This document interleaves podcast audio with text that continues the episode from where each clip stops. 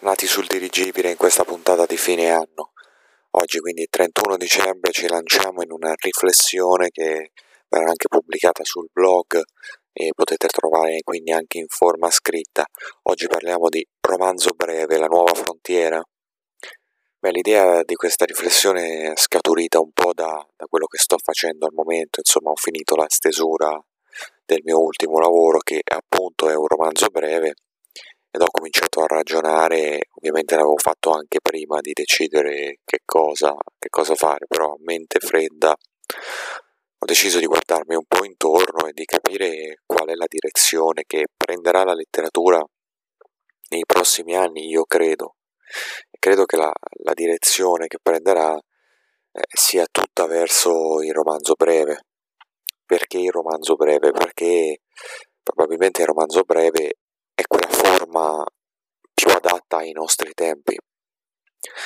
Se noi escludiamo i grandi autori, se escludiamo i Stephen King, se escludiamo i Ken Follett, al di là della qualità, al di là della qualità dei loro scritti, ecco diciamo che oggi è impossibile per un autore autopubblicato o per uno che comunque è all'esordio con una piccola casa, eccetera, eccetera, pensare di presentarsi con un mattone da un milione di caratteri è pura follia.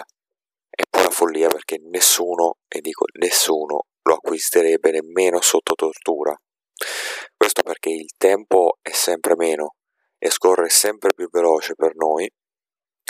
Quindi acquistare un mattone da mille pagine di una persona sconosciuta, certo che è un'impresa a dir poco ardua perché poi se non ti piace hai mille pagine da leggere, a voglia Dio.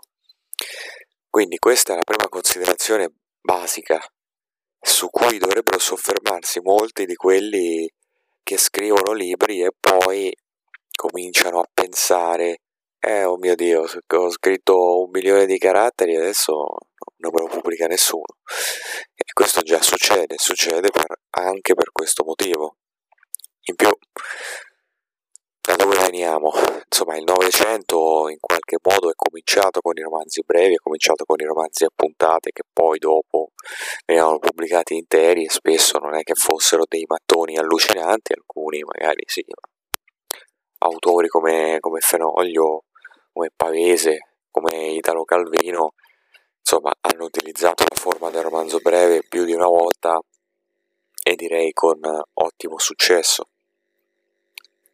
Quindi credo proprio che il romanzo breve appartenga alla, alla letteratura moderna e tornerà a farlo nel breve periodo.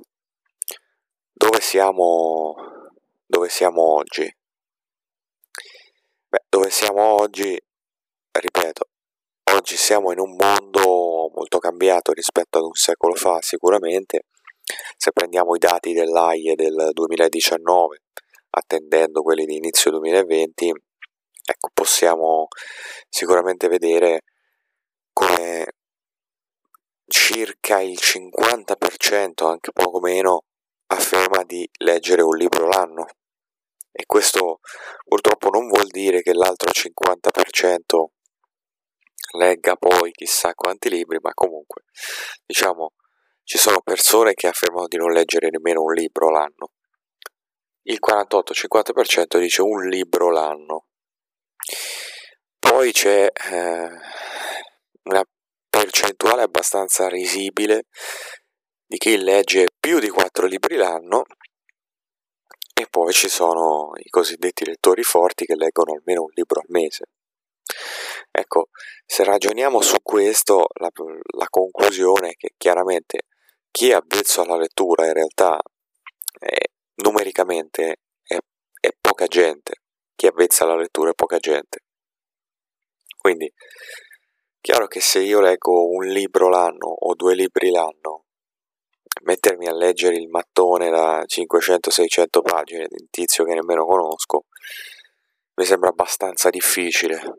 Quindi penso che magari presentarsi con un romanzetto, intendo romanzetto per volume eh, di pagine, potrebbe essere un'idea commerciale sicuramente migliore.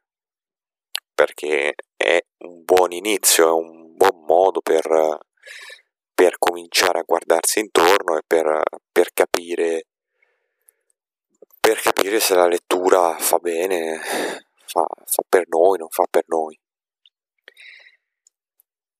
E quindi penso che possa essere, diciamo, un romanzo breve per tutti, perché chi è appassionato comunque ci mette poco a leggere un libro di 120 pagine, chi non è appassionato ci metterà il suo tempo, ma comunque può fungere da gancio. Cioè, nella, no- nella nostra bibliografia dovremmo avere due o tre testi brevi che, che siano utili che siano utili a, a chi non ha mai letto o chi legge poco. Ultimo ma non ultimo c'è lo smartphone. Le statistiche, qualsiasi statistica voi cerchiate su internet vi dirà che negli ultimi vent'anni il tasso di concentrazione, la soglia d'attenzione si è abbassato. Cioè è sempre più difficile concentrarci a lungo, è sempre più difficile concentrarci in generale.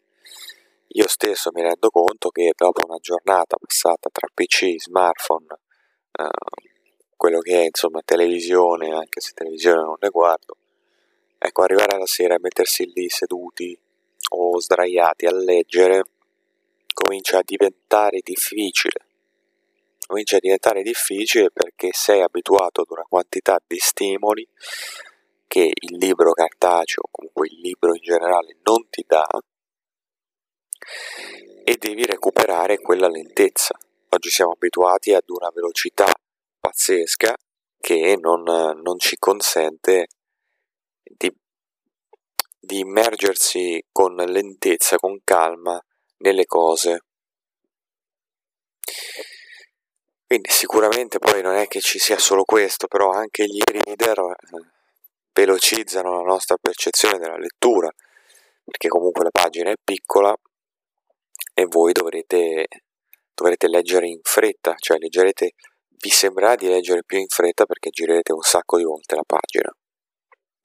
Quindi queste sono tutte, tutte cose che vanno ad influire sul vostro modo di, di leggere e un romanzo breve potete leggerlo ovunque potete leggerlo anche sul vostro e-reader, sì, per carità anche Ken Follett, però torniamo sempre al caso che voi siate uno scrittore sconosciuto, allora magari se qualcuno vi trova a 99 centesimi su Amazon per se lo mette nel Kindle, e probabilmente magari una lettura gliela dà anche.